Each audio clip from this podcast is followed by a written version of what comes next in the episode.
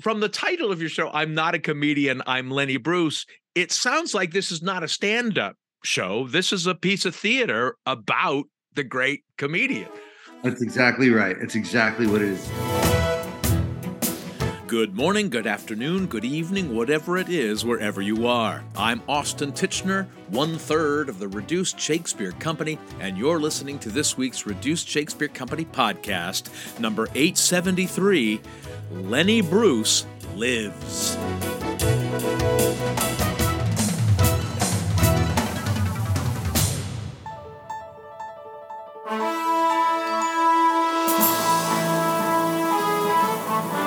Actor and writer Ronnie Marmo has been touring his one man show, I'm Not a Comedian, I'm Lenny Bruce, for over 400 performances.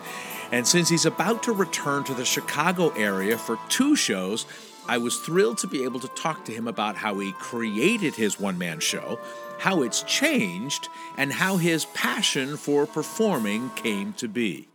It's a 90 minute ride where we take you through his life.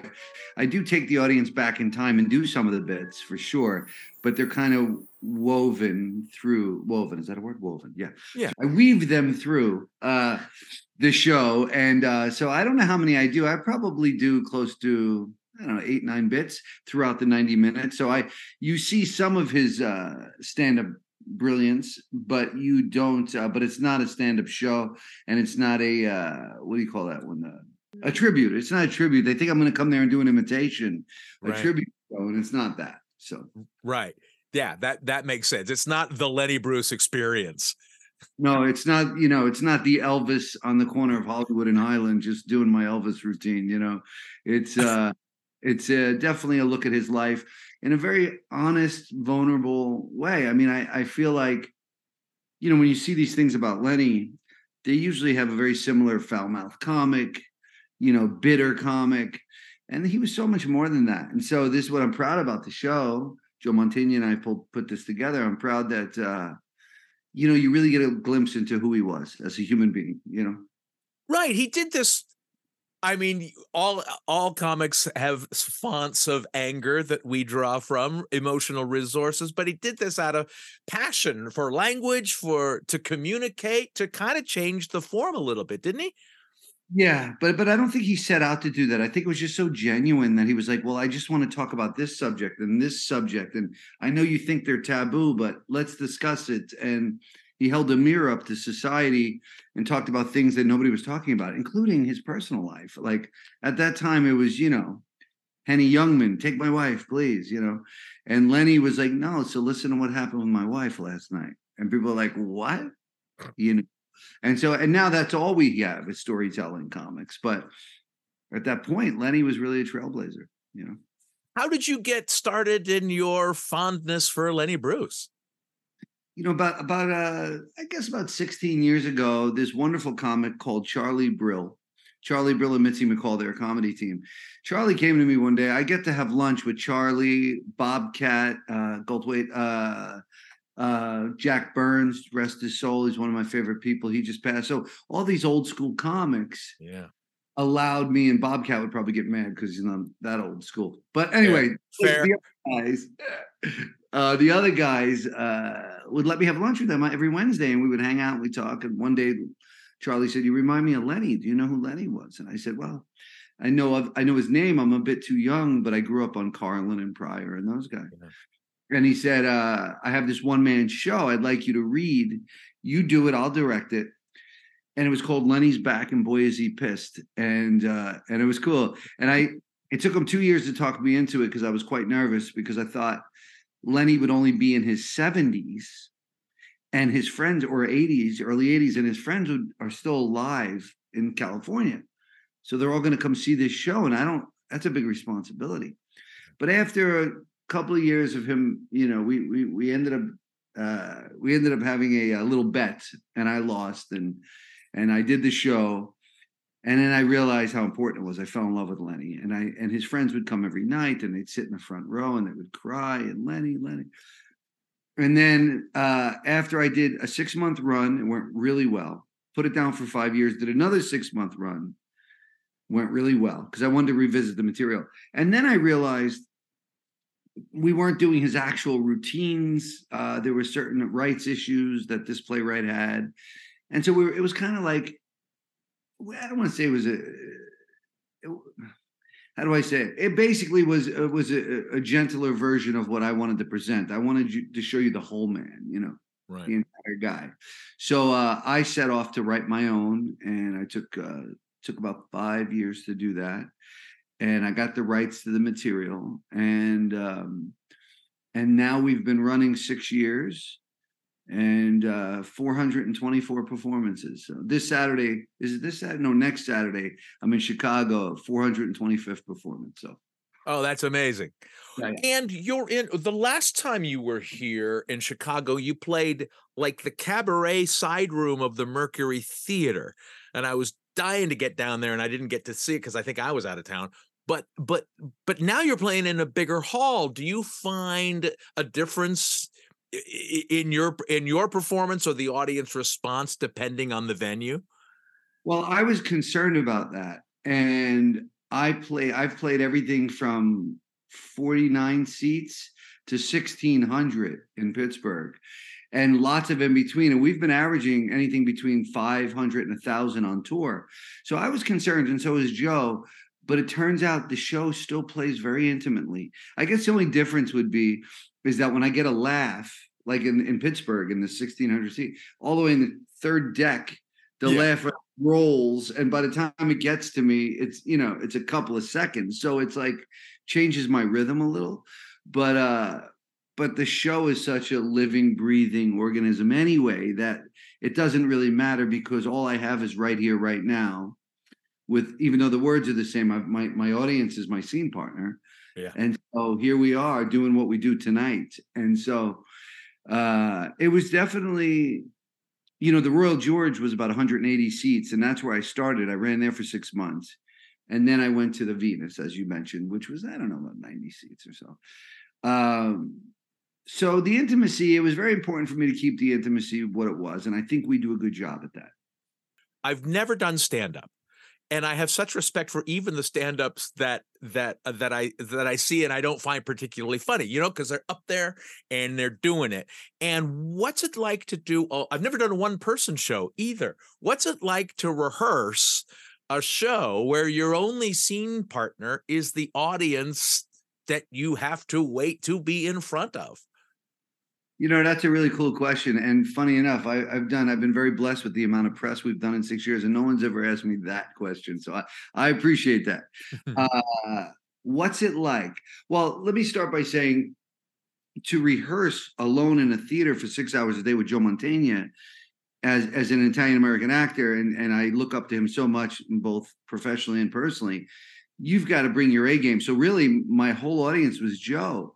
Yeah. You know, if he was giggling, then I thought I was onto something. If he had a tear on his on his on his face, I said, "Wow, that really touched him." Whatever. So, so it starts there, and I guess the best way I can, because I've never thought of this answer, but I guess the best way I could put it is, you learn it the best you can, and then you give yourself over to the material and the audience, and you just hope you get to the end of it you hope you get to the end without running off stage going, forget it, forget it, this is too much. I give up, surrender.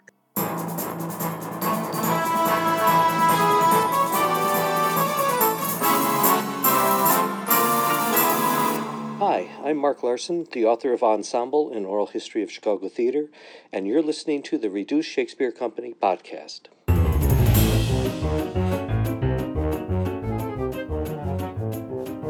Where can you RSC the RSC? This fall of 2023, we'll be performing the complete history of comedy abridged and the ultimate Christmas show abridged around the country. Check out the touring page at our website, reducedshakespeare.com, or our Facebook page or Twitter feed at Reduced for the latest information. And now back to my conversation with Ronnie Marmo, talking about the creation and the ongoing performances of his one person show, I'm Not a Comedian, I'm Lenny Bruce.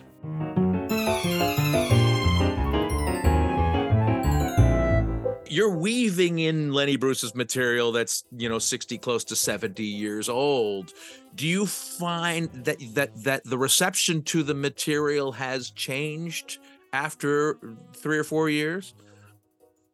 A million percent. Uh, in fact, when I wrote the play, and it's it's a it's a work in progress always. You know, I'm tinkering. You know, but but when I'm when I wrote the play, I realized that uh, a lot of material might not hold up. Uh, you know, it's been often told to me that if you find Lenny Bruce on your own and you're a young person today and you find Lenny Bruce on your own without the show, you might miss the genius. Yeah. You know, there's a chance you'll miss it because he was trying to find his voice and he was, but if you see the show and then you go search Lenny Bruce, you'll get it. So I, I really was strategic about what material I picked that I thought either was funny or and still held up today was funny, or really had universal themes in it, or really made uh the point of who Lenny was as a stand-up. For instance, there's a bit I do called "to" is a preposition, "come" as a verb. Mm-hmm. And it's a very famous bit. And some nights I get a ton of laughs. Some I get zero. They just yeah. stare at me like I'm nuts. And at the end, you wrap it up into the point of those words to come and and what and how that's the recreation. That's how we're recreating life. Yeah. And how can those words be offensive? You know, and so he always had a point. And so, the, and there are a lot of bits like that in the show. Over the last three years, since before and after George Floyd, the situation, which was obviously horrendous, I used to do a very famous uh, bit that Lenny did called, it was about the N word. Oh, yeah. And Lenny Bruce. And I had it in the show for, you know, three, four years. And I cut it after George Floyd. I just, I just felt like that two minute bit doesn't encapsulate Lenny. And I would hate for anyone not to listen uh i the bit was was i understood the bit i understand what lenny was trying to say and i supported it in the show i thought wow this is really this is really dynamic to do this bit you know but then once that happened with in our country it was just torn upside down i was like you know it's not worth it uh it's just not worth it so i replaced it with a bit that i actually think works better called the meaning of obscenity and uh and so that was the only real change I made. The rest have been like tinkering, you know? Well, and it's interesting you talk about language because as, as I said in my email, I tell all my guests prior to, you know, I, I leave in shits and bleep out and you can go as blue as you want. But with Lenny Bruce, whose act was so much about uh, language, um that what can what defines an obscenity is one thing like i saw carlin when i was in high school in berkeley california and and and and it felt like every other word was the f word and it was funny and it was great but but the but the f word began to lose some of its power and i went wait i i kind of like being a strong powerful word. I don't want it diminished by overuse. How is that a thing you've thought about or considered well, Lenny Lenny was known as a foul-mouthed comic, but the truth is he didn't curse all that much. He was just his whole thing was is that he would have a conversation with you like he would in his living room. So in mm-hmm. other words, if he said in his living room about ah, this fucking guy, but, but, but whatever he said, he would say it on stage. But he was he didn't overdo it. I believe that the words were an excuse for arresting him and they labeled him this foul mouthed comic, but I just think he was so smart. Yeah. And were threatened by him that they had to find some reason. I mean, he was arrested for obscenity multiple times, including Chicago. His first arrest was in Chicago in 1962 at the Gate of Horn, uh, right across from Mr. Kelly's, which is now uh, Gibson Steakhouse down there. but uh, he was arrested at the Gate of Horn for doing a bit called Religions Incorporated and it didn't have one curse word in it. Yeah, yeah. And he made the Pope Jewish, and some Catholic cop was offended, and they arrested him. But really, I think they were just uh, threatened by him, and uh, that that conviction was eventually overturned. Uh, yeah, it wasn't the words; it was the ideas that were threatening that he was yeah, daring to talk about. He would get on stage and talk about taboo subjects. He would say, like, "So Jackie Kennedy, she's on the cover of Time magazine." Let's talk, you know, and so if you had anything to say about Jackie Kennedy that was against, you know, mm-hmm. so that was just listen, there's always that first guy to come in and and and tell the truth and then and then you know the, there's a new line that has to be drawn and you step over it then there's a new line and you know how that goes. And so lenny to me was the smartest guy in the room even though he was a hipster he was a street guy but he was the smartest guy in the room and they they really took offense to that i think. Yeah, Um, so what's your origin story in this business? Showbiz, uh, you know, it's funny. I, I, I was uh, growing up. I had no idea what I was going to do. I was I was born in Brooklyn, Italian American family, lived in Jersey most of my life, and uh, you know, I school was you know wasn't exactly a priority for me. So I genuinely didn't know what I was going to do. I was a garbage man for a couple of years. I tried that. I I, I worked at a pizza shop. I was a delivery guy. So, so then one day I went to a play with my mom, who ended up passing away at 53. Very young woman. It's it's ridiculous. She had mm. cancer. But anyway, my mom and I went to this this local community theater show to see this guy we knew, you know, and I couldn't believe this hundred seat house. This guy, Pat Carpenter, who I love, this guy, I saw Pat Carpenter and Robin Mandelakis, who's still a dear friend of mine they were on stage in front of this audience and I couldn't believe my eyes. I was like, how did they do that? What a relationship there. And the audience, and there was this. So I, I said to this guy, Pat Carpenter, afterwards, I said, Hey, Pat. So he, my mom said, You should do it. You should try it. I go, Ah, she's like, Look at you. You're all lit up. I go, Ma, I can't do this. This is not for me. I can't get in front of all those people. So she passed away. So I called my friend Pat and I go, Hey, Pat, Remember that uh, play I saw? If you hear about any other tryouts, I didn't even know it was called an audition because I'm a sports guy. I was like, if you hear any tryouts, I'd like to try out for the play. Yeah. And he said, you know, there is one coming up, and he told me about it. And I went and I got the part. And uh, and that silly thing, I hate to be cliche, but I walked on stage opening night and 99 people were staring at me, and I went, "Oh my god, this is amazing!" And so I knew I knew at that moment that I was going to make this part of my life. I just didn't know if I was actually going to make money. I knew that some portion of my day would be dedicated to this thing I found that I fell in love with. And then shortly after, I got really lucky. I did a few local plays, went on tour with Tony and Tina's wedding, got paid $800 a week to act. I could not believe it. I was like, You're going to give me $800? I'd do this for nothing, you know? Yeah and then and then I ended up in LA, and I've been very blessed. I, I the last job I had outside of showbiz was uh, the Macaroni Grill in the summer of '98. I was a waiter, and so uh, I've been really lucky, and I understand that. And I also taught myself how to write and how to direct and how to produce because I didn't want to be a one-trick pony waiting for the phone to ring.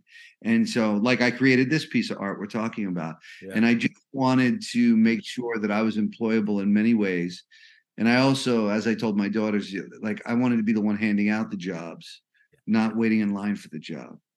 And so that was kind of my journey. You know, I was done about 70 films, been very blessed. I've been on, you know, spent a few years on General Hospital and but the theater is my heart. And unfortunately, you can't make a great living in the theater usually. This show has been very, very blessed, but generally speaking.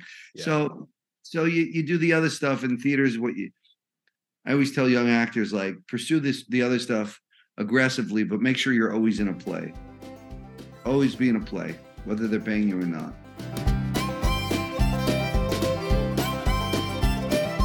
That's it for this week's Reduced Shakespeare Company podcast, except for one more thing, which I'll share with you in about 60 seconds, so stick around. Ronnie Marmo performs his one man show, I'm Not a Comedian, I'm Lenny Bruce, at the North Shore Center for the Performing Arts in Skokie, Illinois on September 9th, 2023. Go to lennybruceonstage.com for more information and to see where you can see the show near you. Then send us your obscenity problems via email to feedback at reducedshakespeare.com or throw a comment to us on Facebook, Twitter, or Instagram, or on our own actual website, reducedshakespeare.com, or visit my website, theshakespeareans.com. You can also follow Ronnie and the show on Instagram at Ronnie Marmo and at I am Lenny Bruce. Thanks as always to brother of an Irish cop Matthew Croak, web services by Ginger Power Limited, music by John Weber and GarageBand. Our random fan shout out this week goes to Charmaine Klein. No reason, it's just random. Special thanks to Mark Larson, author of Ensemble and Oral History of Chicago Theater and the forthcoming biography of Ed Asner. And as always, thanks very much to you for listening. Please continue to stay safe and keep your masks on. I'm Austin Tichenor, 873 2619ths of the Reduced Shakespeare Company.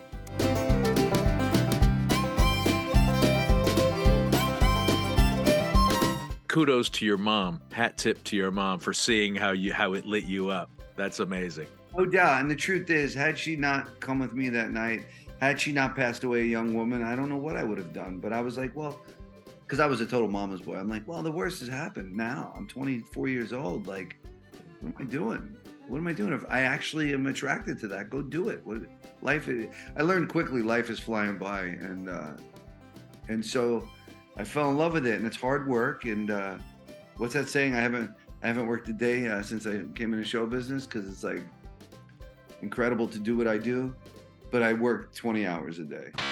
This podcast is a production of the Reduced Shakespeare Company, reducing expectations since 1981. Go to reducedshakespeare.com for performance dates, actor bios, email newsletters, and so much less. So much less. So much less. So much less.